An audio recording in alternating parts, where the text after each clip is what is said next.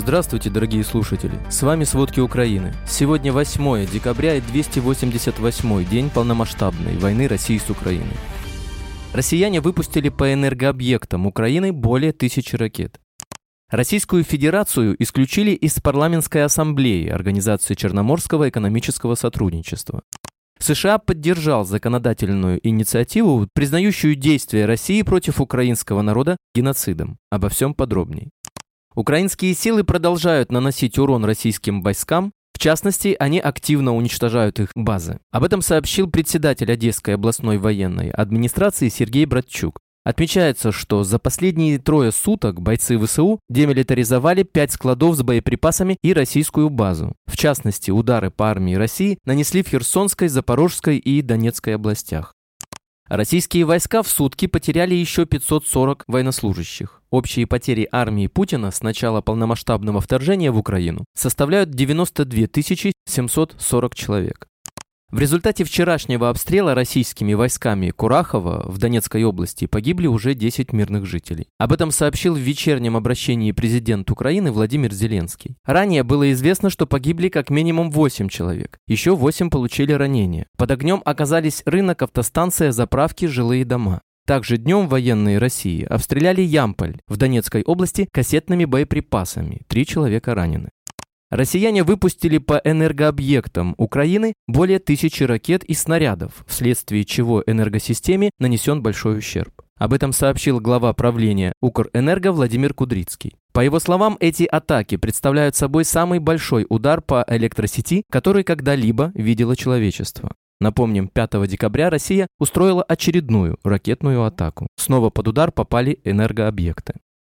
Вчера поздно вечером российские войска нанесли удар по поселку Печенеги Харьковской области. Об этом в Телеграм сообщил заместитель руководителя Офиса президента Кирилл Тимошенко. Две ракеты, предварительно С-300, сбили украинские силы противовоздушной обороны. Одна упала в окрестностях поселка, другая почти в центре. К счастью, обошлось без жертв.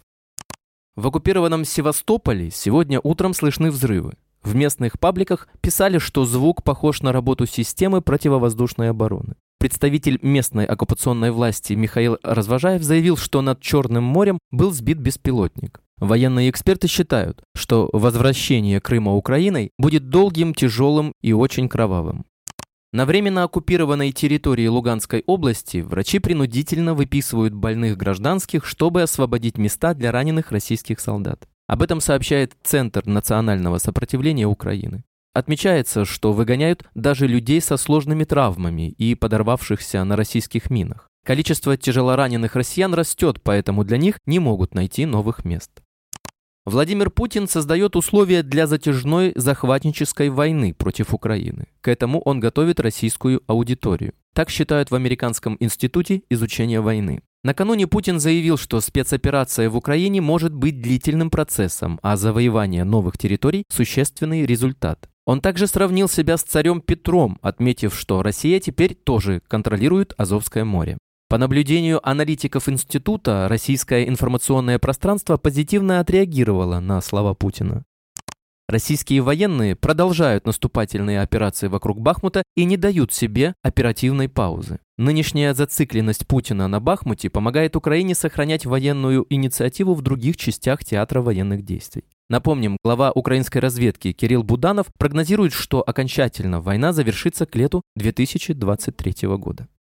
Российскую Федерацию исключили из парламентской ассамблеи Организации Черноморского экономического сотрудничества. Об этом сообщил Facebook член украинской делегации народный депутат Украины Александр Мариковский. Парламентская ассамблея Организации Черноморского экономического сотрудничества была создана 26 февраля 1993 года. В ее состав входят 12 стран – Албания, Азербайджан, Болгария, Армения, Греция, Грузия, Молдова, Румыния, Россия, Сербия, Турция и Украина. Напомним, 1 декабря Верховная Рада призвала государства мира признать Россию страной-спонсором терроризма, исключить ее из состава ООН и реформировать организацию. Ранее Европарламент объявил Россию государством-спонсором терроризма. Министерство обороны России в огромных объемах торгует лесом. Это можно увидеть на сайте торги.gov.ru. В графе поиска правообладатель ввести буквы «Оборон». При этом в мае 2022 года издание «Можем объяснить» обращало внимание на проект нормативно-правового акта, позволявший рубить любые леса и кустарники для нужд обороны без предоставления участка на любых землях. Канал предполагал, что документ будут использовать для сокрытия масштабов рубок леса, поставляемого в Китай. Однако до настоящего момента Министерство обороны не пытается скрыть свою коммерческую деятельность, не имеющую отношения к военной сфере. В девятый пакет антироссийских санкций Евросоюза включат запрет на поставку беспилотных летательных аппаратов в Россию и ужесточение экспорта товаров двойного назначения, сообщила в Твиттере глава Еврокомиссии Урсула фон дер Ляйн. В проекте девятого пакета санкций, по словам главы Еврокомиссии, также содержится запрет на поставку двигателей для беспилотников, причем не только в Россию, но и в страны, которые, по мнению Евросоюза, могут продать их России, такие как Иран. Проект документа предусматривает введение запрета на новые инвестиции в горнодобывающий сектор России и ужесточение экспортного контроля над поставками в Россию товаров и гражданских технологий, которые потенциально могут быть использованы в военных целях. Помимо этих мер в проекте предлагается ввести санкции против четырех российских телеканалов и трех банков, названия которых пока не называют. Предусмотрены в девятом пакете санкций и ограничения для порядка 200 физических и юридических лиц подпавшим под санкции физлицам, а это российские депутаты, чиновники и представители вооруженных сил, заморозят активы и запретят въезд в страны ЕС. Девятый пакет санкций, как ожидается, может быть утвержден Евросоюзом на следующей неделе. На встрече послов Европейского Союза Венгрия выступила против нового пакета санкций в отношении России, а также против предложения удвоить размер фонда для предоставления оружия Украине и другим странам. Об этом сообщает Fashional Times. Это произошло после того, как ЕС отказал Венгрии в предоставлении почти 6 миллиардов евро для восстановления после пандемии. В ответ, пишет издание, Будапешт использует самое мощное оружие, которое у него есть. Наложение вето на любое решение ЕС, требующее единогласия всех 27 государств-членов. Напомним, Венгрия заблокировала выделение Украине 18 миллиардов евро помощи на 2023 год.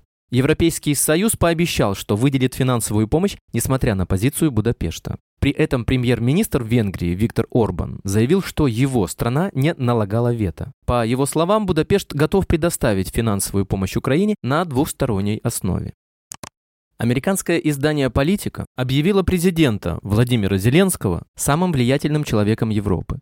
По мнению журналистов, Зеленский убедил остальную Европу в том, что ее будущее связано с Украиной. Особенно отмечают его коммуникативные навыки, использования социальных сетей, традиционных средств массовой информации и западных культурных институтов, чтобы убедить Запад и лидеров в том, что это и их борьба. 7 декабря в Германии прошла антитеррористическая операция. Силовики задержали 25 членов конспирологического движения рейхсбюргеров, не признающих ФРГ и считающих, что страна оккупирована западными союзниками. Часть рейхсбюргеров хотят вернуть страну в границах до 1918 года, другие в границах гитлеровского Третьего рейха. Некоторые из них убежденные неонацисты. Среди них гражданка России, экс-депутатка Бундестага от ультраправой партии, бывший командир парашютно-десантного батальона и ясновидящие. Вчера Комитет по вопросам международных отношений Сената США поддержал законодательную инициативу, признающую действия России против украинского народа геноцидом. Об этом идет речь в официальном сообщении на сайте Комитета. Эта резолюция осуждает активный геноцид против украинского народа и призывает правительство США сотрудничать с союзниками, чтобы предотвратить будущее преступления. Кроме того, в документе выражается поддержка создания трибунала и проведения международного уголовного расследования против России. Сенатор Бен Кардин подчеркнул, что преступления, совершенные российскими военными, противоречат многочисленным международным конвенциям и могут быть определены только как геноцид. Спасибо, это были все главные новости о войне России с Украиной к середине 8 декабря. Помните, правда существует. А мы стараемся сделать ее доступной. Если вам нравится то, что мы делаем, пожалуйста, поделитесь этим подкастом с друзьями в России. Также, если вы хотели бы помочь нам делать материалы еще более качественными, пожалуйста, оставляйте фидбэк. Это очень важно для нас и для распространения правдивой информации. До встречи!